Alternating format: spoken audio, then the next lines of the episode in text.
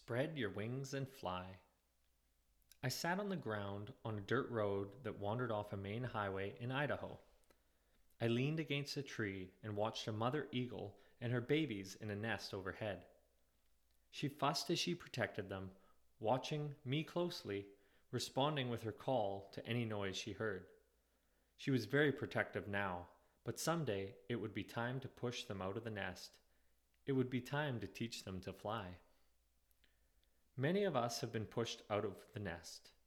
Something unexpected happened and our world changed.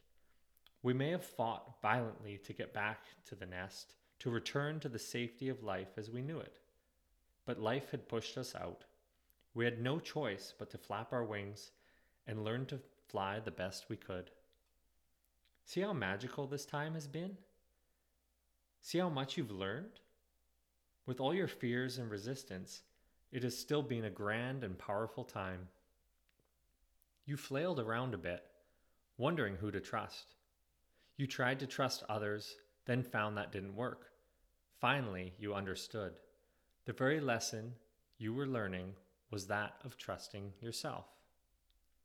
You were learning to listen to and trust your inner voice. You were learning to open your heart.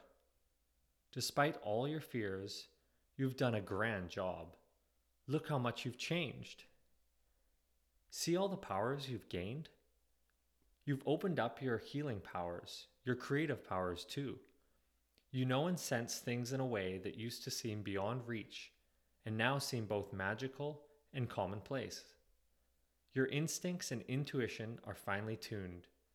Your inner voice is clear. And despite all your fears about being abandoned, you now see how much you are loved. When life pokes and prods you, it's not punishment or abuse.